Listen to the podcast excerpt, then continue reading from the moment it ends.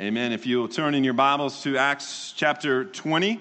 Again, what a joy and privilege it is to be able to be back in the pulpit and open God's word to you. And we do so this day as we carry on in the book of Acts, beginning in verse 13 of chapter 20. But going ahead to the ship, we sailed for Assos, intending to take Paul aboard for so he had arranged, intending himself to go by land. And when he had set up at Assos, we took him on board and went to Mytilene. And sailing from there, we came the following day opposite Chios. The next day, we touched at Samos, and the day after, we went to Miletus.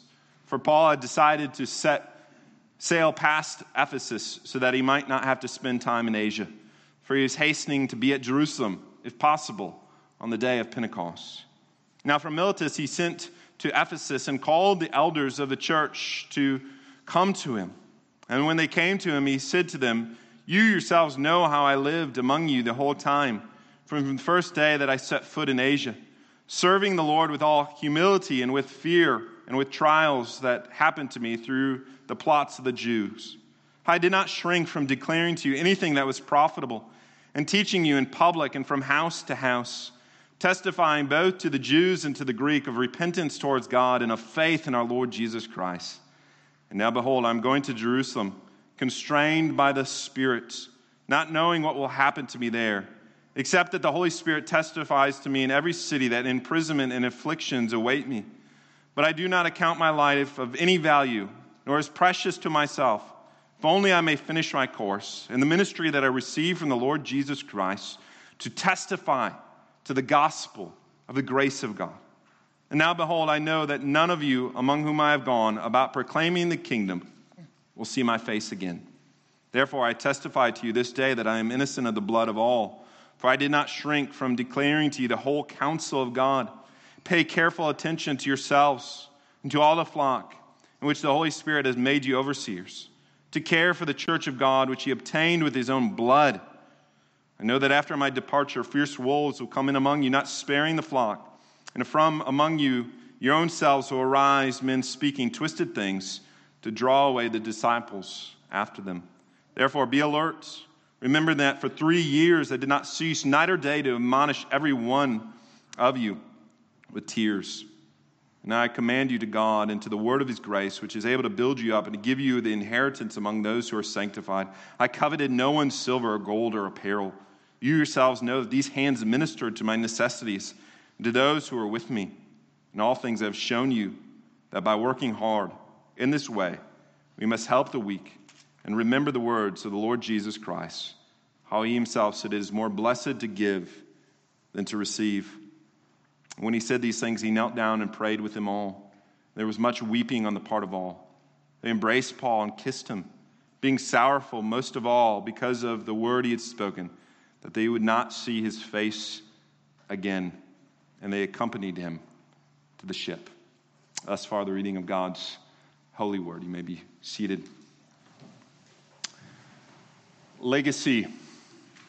Legacy is one of those rich and meaningful words in the English language of that which is left behind, either physically as an inheritance, uh, but oftentimes legacy typically means that which is not physical, but that which is intangible. Memories, influence, achievements, impact upon those that are left behind. I'm not sure how much you have thought of your own legacy, about that which you will leave behind. Again, not necessarily physically or monetarily, but that lasting impression that you will have upon your children, upon your wife, upon your grandkids, upon your friends and your spouse, those that know you. I recently watched a few documentaries about some famous musicians and bands, and that word legacy came up often. The legacy that they would leave upon the world and upon their genre of music. And younger musicians oftentimes spoke on this documentary of the influence and impact that these particular musicians had upon them. But as great as they were, and many of them were, their music And indeed, their influence fades. And as some of them were alive, some of them are now dead, in interviews, you could hear they all knew it.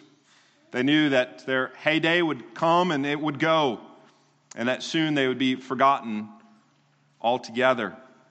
And it reminds me of what Solomon says in Ecclesiastes when he says, For the living know that they will die, but the dead are already gone and know nothing. They have no further reward, and even their name is forgotten. See, if you think of your legacy, and your legacy is only about you and about your name, no matter how great that name is, it will be at very best diminished and most likely will be forgotten altogether. So, as we come to Acts chapter 20 this morning, and we think of that idea of legacy and the legacy of the Apostle Paul, I have to say that I don't think the Apostle Paul was overly concerned about his own personal legacy. As he meets with the elders from Ephesus one last time at the end of his third missionary journey, his last missionary journey as a free man, he does indeed speak much about his life, about his ministry, not in a way of boasting, but rather as a way of an example to follow. Because as we read through this, we see that Paul is not overly concerned about himself or even his life. However, he is very concerned about the legacy and the honor of Christ and of Christ's church. For him, that is all that matters. That is a legacy worth leaving. And as he departs from them, and he departs soon thereafter from this very life, he gives this departure message. And whenever there is a departure, whenever there is a closing of a chapter of life, oftentimes there's a lot of self reflection, self examination. And that is what I think this sermon is good for us this day. That all of us, as we think about our life, as we reflect on the, the Lord would have us to do, especially as we enter into this week for, for many of us as school starts and there's a, a busy fall ahead of us. We need to think about what the Lord would have us to do and ask those questions. What are we doing? And why are we doing it? And what is the legacy that we are building? And what is it that will truly endure? I think Paul gives for us the path of a true, lasting legacy. And we'll see that this morning in four points the godly life, the godly ministry, the godly reflection, and lastly, the godly concern. First, the, the godly life.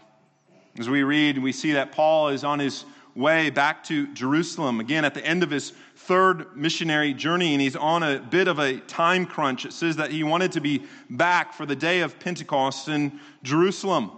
And so it says that he had determined to go past Ephesus, knowing that if he turned aside, it would put him behind schedule and that he would not be able to make it back in due time.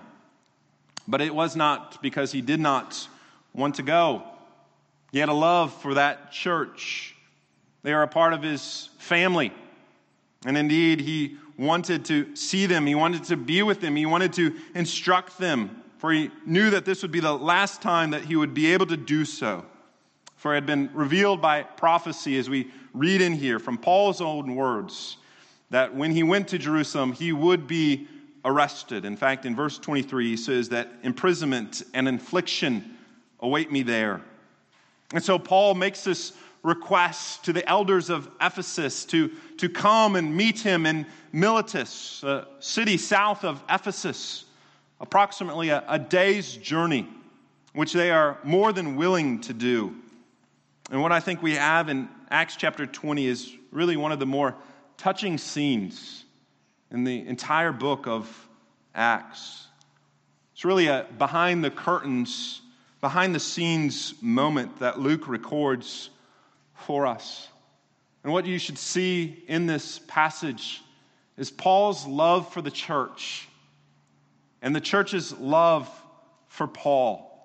And what I think you see here is that it demonstrates that Paul was not a mere hireling.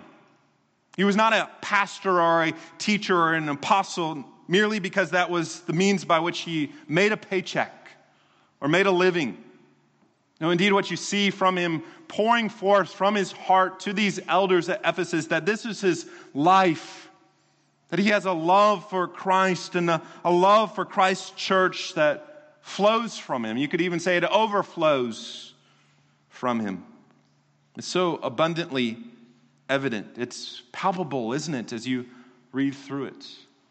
And he says to them in verse 18 that you yourselves know the manner in which I have lived among you the whole time, from the first day until the last day that I left. He says to you that I am no mystery to you. You are no mystery to me. We know each other. You know me. You know my character. You know my reputation. You know my work ethic. Nothing has been hidden from you. My whole life has been on display the whole time. And why is it that Paul could say that? Well, it was because he wasn't just there for an extended weekend. Paul was in Ephesus for three years. We believe this was the, the longest stint that he ever stayed in, in one place. And so that you know that he knew this church and they knew him. See, it might be possible, perhaps, to put on a good face for a week or two, but not for three years. And so the Ephesians knew if there was some dark, hidden secrets of the Apostle Paul, no doubt it would have come out. And yet he can say to them, You yourselves know. You yourselves know that I have lived above reproach, that which is called of, of elders, and that is called of ministers. You don't need testimony. You don't need some outsider to, to tell you of who I am and what I have said. You know exactly who I am. And if you could summarize the life and the ministry of the Apostle Paul in Ephesus and beyond in one word, it would be the word humility. That Paul walked humbly. Notice that. He says in verse 19 that I have served the Lord with all humility. Now, most would say that if someone says that they are humble, they're probably not, correct? Nobody says, I am so very humble. But uh, Paul says that I have served the Lord with all humility, not as a manner of bragging or saying, Look at me, but he is saying, Judge for yourselves. Again, you know the manner in which I have conducted myself. And Paul indeed came in the manner of the Lord Jesus Christ, who says, came not to be served, but to serve and to give his life as a ransom for many. Paul served in that same manner. He gave of his life, obviously not as an atonement, only Christ can do that, but in a living sacrifice for the church of Ephesus and beyond. Paul lived what he spoke of when he wrote to the Philippians, when he says to them, Do nothing out of selfish ambition or vain conceit, but in humility count others more significant than yourselves. Let each of you not only look to your own interests, but to the interests of others. Have this mind, Paul says, among yourselves, which is also in Christ Jesus. In other words, Paul imitated his Lord. Again, it's one thing to say that you are humble, but it is quite another to demonstrate it through your life and through your actions. But notice what Paul says that I served the Lord with all humility and with tears. He served the Lord and served the church with tears. One that had a, a genuine love, a genuine concern, one that wept with and, and over this church. He says, It was not only tears, but with trials that happened to me through the plots of the Jews. That Paul not only wept with them, but he endured trials for their sake. We know from the Apostle Paul's life that he literally sacrificed his own flesh for the good of the church. And yet he did not run away. He did not tuck tail and run. No, he endured the fiery trials. For who? Not for himself, surely, but for the good of the church. He goes on to say later in verse 33 that he did not covet anyone's silver or gold or apparel. He did not do this for profit or what he could get out of it. Rather, it says in verse 34 that he worked, and he, in fact, he says, I worked hard for my own necessities. And so you judge for yourselves. As the Apostle Paul would say to the church of Ephesus, but I think the Holy Spirit would say to, to us all, you judge for yourself. Was this a man that lived for himself? I put himself first? Or did he put the needs and the cares and the concerns of others before his own? Again, Paul was no disinterested, checked out, gain seeking hireling. No, he was a, a shepherd. Indeed, a, a shepherd of the sheep, like our Lord, willing to lay down his life. And I think that needs to be said, especially today, in a world of celebrity and internet pastors those that can give wonderful speeches and, and can give wonderful sermons and can give wonderful messages. And I, I'm not downing that. I'm thankful for, for many of the pastors that I have been ministered by through their internet teaching and through their sermons. And yet, there's still something missing if that's the, the only type of pastor that we are connected to. One that just gives a message from, from far away and that gives it through the means of internet or, or TV, but has no life on life interaction with the, the people of the church. That is indeed opposite of what the Apostle Paul would say. Paul would say, yes, they, they may be a good preacher, they may be a good teacher, but that is not the only task of being a pastor. It's the task of, of shepherding. Literally, any monkey can give a good talk. But it takes a lot of work to, to share your life with one another. Indeed, it, sometimes it's, it's a bit uncomfortable. It takes humility. It takes showing your, your, your flaws and your sin and showing that you are a sinner saved by grace just like anyone else. And that is not just true of pastors, is it? That's true of the entire church. You can say, oh, yeah, I know Joe and Sally. They sit three rows in front of me on Sunday morning. But that is not really knowing Joe or Sally, is it? What you want to be able to say is, no, I know Joe. We're, we're in a men's Bible study together. We share with one another. We study God's word together. I, I know Sally. We have served together side by side, shoulder by shoulder. We've had Joe and Sally in our homes. We've laughed together. We've cried together. We have prayed together. We have shared our life with one another. That is what it means to be a part of the church. That, my friends, is what Paul is describing here, what the church of the Lord Jesus Christ should be. And what a blessing it is to, to be a part of a church, that you have that opportunity to be able to do that. Not only to, to know your pastor, but for your pastors to know you and to, to share your life with one another. To say that I have serve the church and those in the church whenever and wherever needed. I've given my, my blood, my sweat, my tears, my, my money. The, the whole of me is invested in this particular church. Is that what you can say this morning? That my heart as well as my life, is connected to this church. Not just the, the big C church out there somewhere, but I have love for these members. I walked in humility. I walked self sacrificially, as the Apostle Paul would say here. And, and, and, let me say, and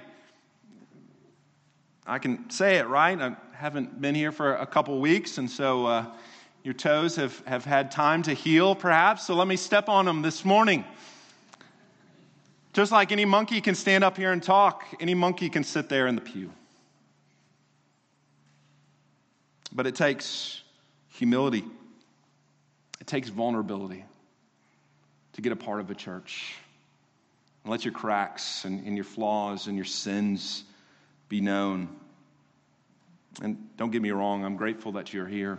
This is an important part of the church. This is the part where we get our, our food for our, our mind and our heart and our soul, but it's, it's food so that you can do the rest of the, the work of the church together, one another, shoulder to shoulder, arm in arm, hand by hand.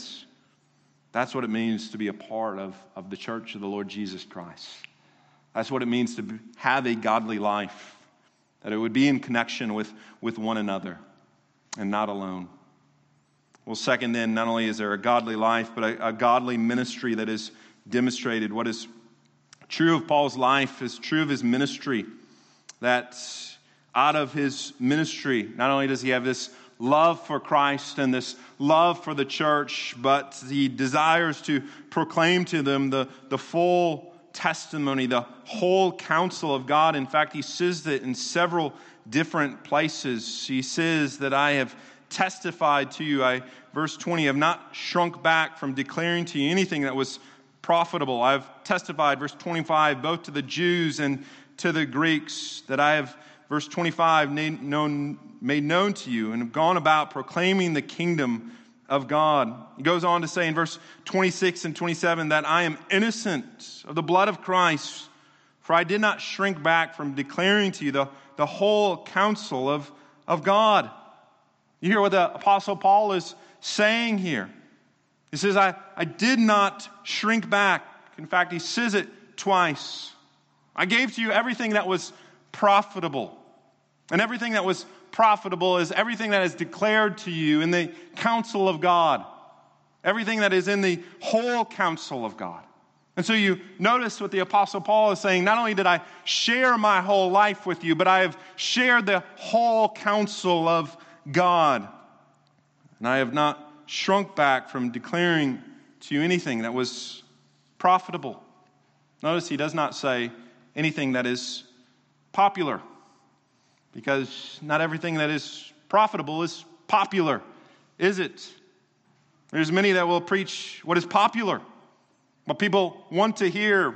Paul says that in 2 Timothy chapter 4 that there's those that desire to preach only what their itching ear desires, but not the whole counsel of God. The Apostle Paul says, I preach to you the whole counsel of God. In other words, from, from Genesis to Revelation. Because he would say again in 2 Timothy that all scripture is profitable and is useful. And some of that profitable and useful and God breathed, inspired Word of God at times takes your breath away, doesn't it? Why? Because it punches you in the gut, it slaps you across the face, it tells you of who you truly are. As he says in verse 21, I, I preach to you that you would repent, you have the full repentance towards God, you repent of all of your sins do you know of the faith in the Lord Jesus Christ? And because he was willing and able to do that, he could say, I'm guilty of no man's blood. See, he had a godly ministry because he had a gospel ministry. He proclaimed the name of the Lord Jesus Christ. And there's something convicting about Paul's words, isn't there? That Paul can say, I'm innocent of no man's blood because I have not held back. I've declared the whole counsel of God. Can we say that about our friends, about our family, about our neighbor, our coworkers, that we have not held back from anything that is profitable? I admit, oftentimes in my own life, in given circumstances, I, I do shrink back because that's the easy thing to do, isn't it? To go with what is popular and not with what is profitable. But we are to give to those that are seeking, those that are lost, the truth of God. Obviously, in, in love and, and with tact, not with just bombs we need to pray for not only humility, but boldness, don't we? We need some bold humility in our life as we think about what is that the Lord would have us to do, as we think about our own repentance, about our own faith, and, and going forth with that proclamation to the world and even to the nations. Well, how do we get that bold humility? Well, I think it comes as Paul talks about his own life. He has some good godly reflection, some self analysis that we need to apply to ourselves this morning. He says that his time is running short.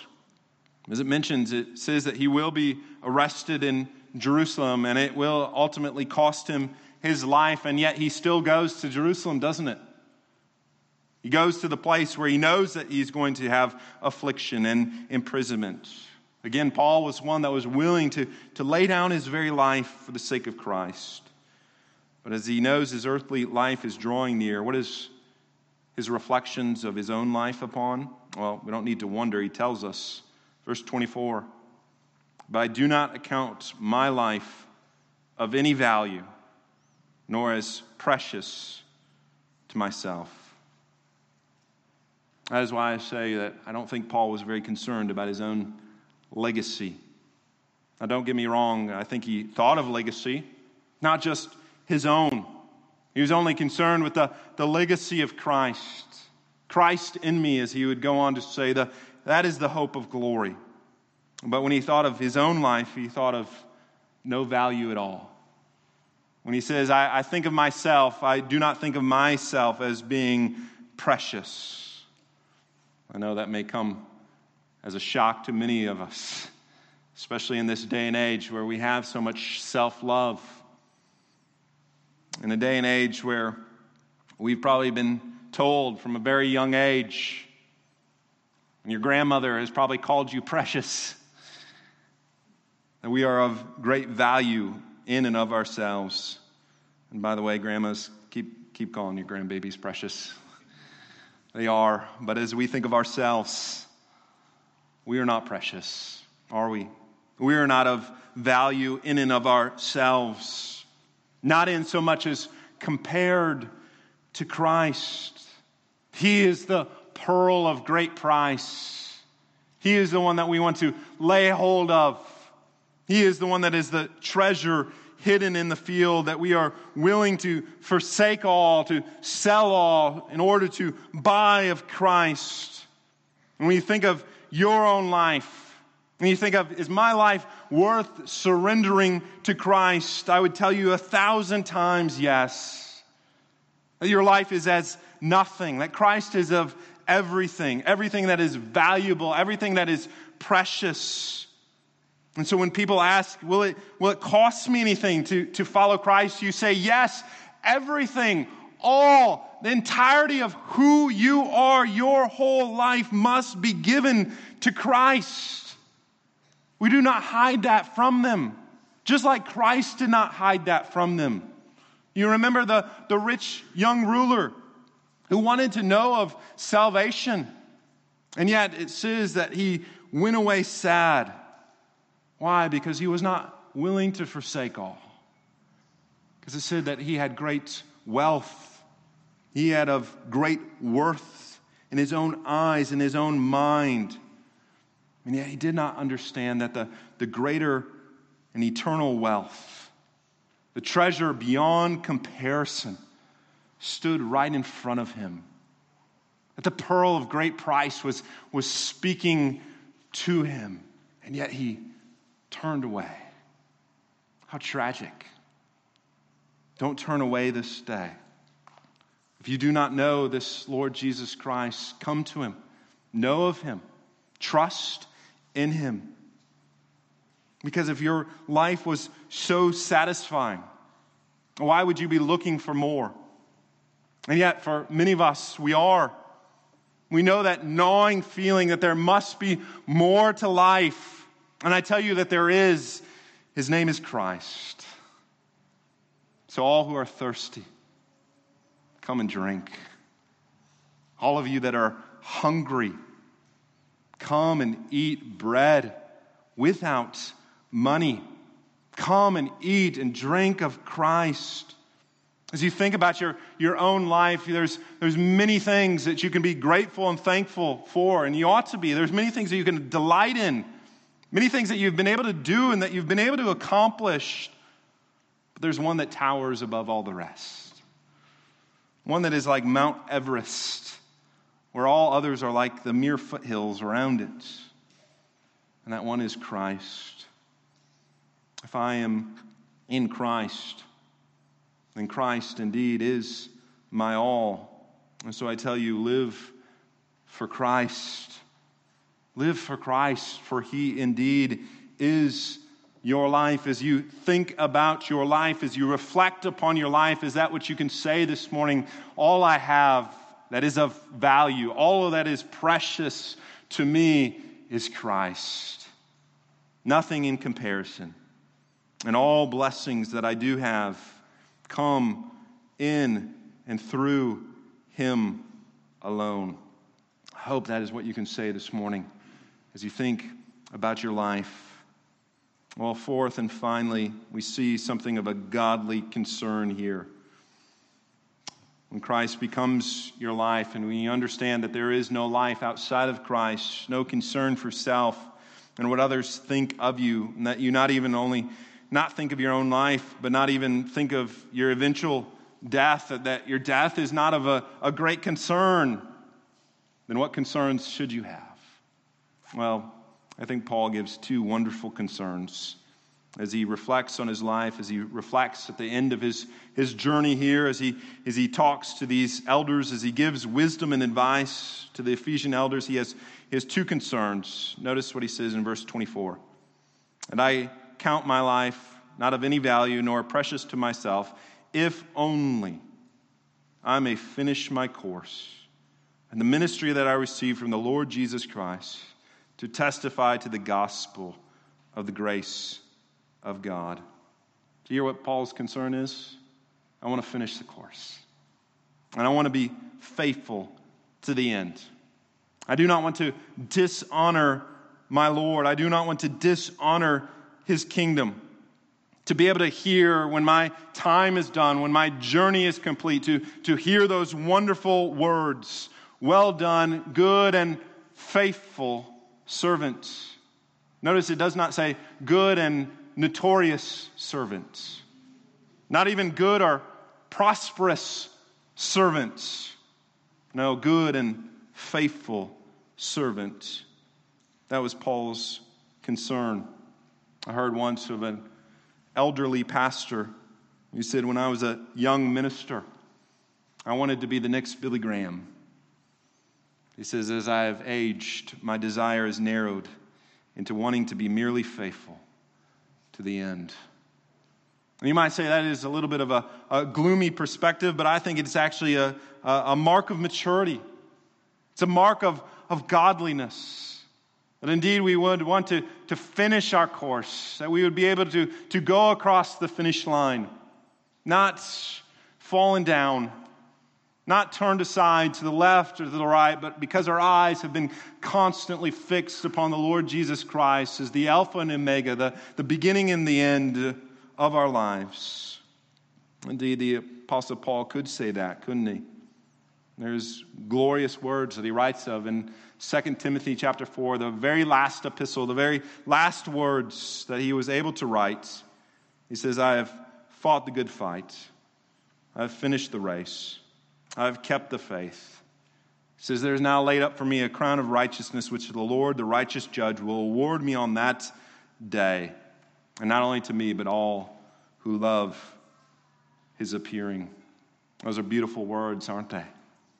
To be able to say that as your life draws near to the very end. Well, he not only had concern for his own faithful ending, but also that the church would have a faithful ending, that they would be faithful to the, to the very end. In fact, I, I believe that is why he called this meeting. In fact, he says in verse 28 I know that after my departure, fierce wolves will come in among you, not sparing the flock. And so he says to these elders, therefore, pay careful attention. But notice what he says. First of all, pay careful attention to yourselves. Yourselves first. Being reminded that it is your holiness and your gospel ministry that is going to be demonstrated by your holiness and by your godliness. It's not the other way around. And then, as you pay attention to yourself, pay attention to the flock who have been obtained with Christ's own blood. You may not be precious, but the precious blood of Christ has been poured out for the people of God. And so, therefore, they are precious. Treat them as such. And be careful, watch out, as he says, for these wolves. And you might say, How will we know? How will they know when these wolves appear? Well, Jesus clearly told us when he says, Beware of false prophets who come in amongst you in sheep's clothes, but inwardly are ravenous wolves. He says, You will recognize them by their fruits. In other words, they will not walk in humility, they will not shed tears over the church. They will not undergo trials. They will not work with their own hands. They will not labor for no profit. In other words, they will not be like the Apostle Paul. They'll be anti Paul, or better yet, they'll be anti Christ. They'll go against the model of what a true shepherd looks like. And that is why Paul gives this example of his very own life because he says, You'll know a true shepherd when you see one because it's been demonstrated to you, it's been modeled in front of you. And therefore, you'll be able to sniff out a fraud and a fake, one who has no care for the sheep and only has care for himself is willing to, to sacrifice the sheep for his own sake. Paul says that is not a shepherd, that is a wolf. Paul models to you what it means to be a true shepherd.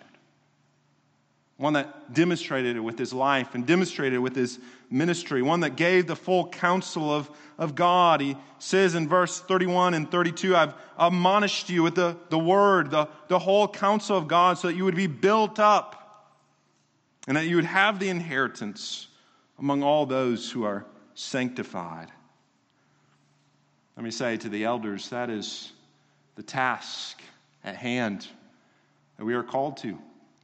And notice that as an entire congregation, this, this idea of having elders is not something that is just made up by the Presbyterian Church. In the 21st century, we, we see a, a, very clear indication of how church is supposed to be managed and, and governed, but even better, shepherded through elders. That is biblical ecclesiology, that is biblical churchmanship. And the task of the elder is the task of shepherding, not just managing, not just sitting on a board, but caring for souls, caring for those that are under them, providing and protecting with the word. Let me say it's a, a pleasure, a true pleasure to, to minister with the elders that we have here. Thank God for them.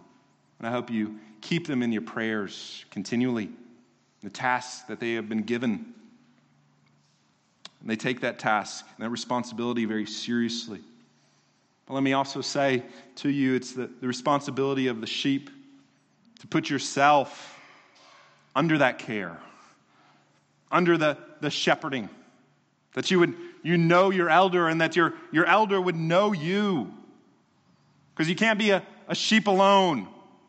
You can't be way out yonder and think, why is nobody taking care of me? Well, it's because you're trying to be a lone sheep. Come be a part of the flock. And you'll get wonderful care. You'll get wonderful teaching and preaching and shepherding and, and, and being able to share your life, as I mentioned before, one with another. And what a privilege it is to do so, to have those cares and concerns be known. Again, that's a part of what it means to be a part of a church. As I close, then, I want you to fix your eyes on those final words of Paul in verse 35 when he says, In all these things I've, I've shown you. I've shown you and demonstrated, modeled for you what it means to, to be a shepherd and to, to work hard. And he goes on to say, so that you would not only remember the weak, but you'd also remember the words of the Lord Jesus Christ, how he himself said it is more blessed to give than to receive. I don't think he's just talking about money there. I think he's talking about giving of one's life, giving of one's ministry. In a word, it is to give, to give of our lives, first and foremost, to Christ. As I mentioned, that comes through faith and repentance, but as we do so, we, we continue to give. We give away of our lives. in, and love and in service.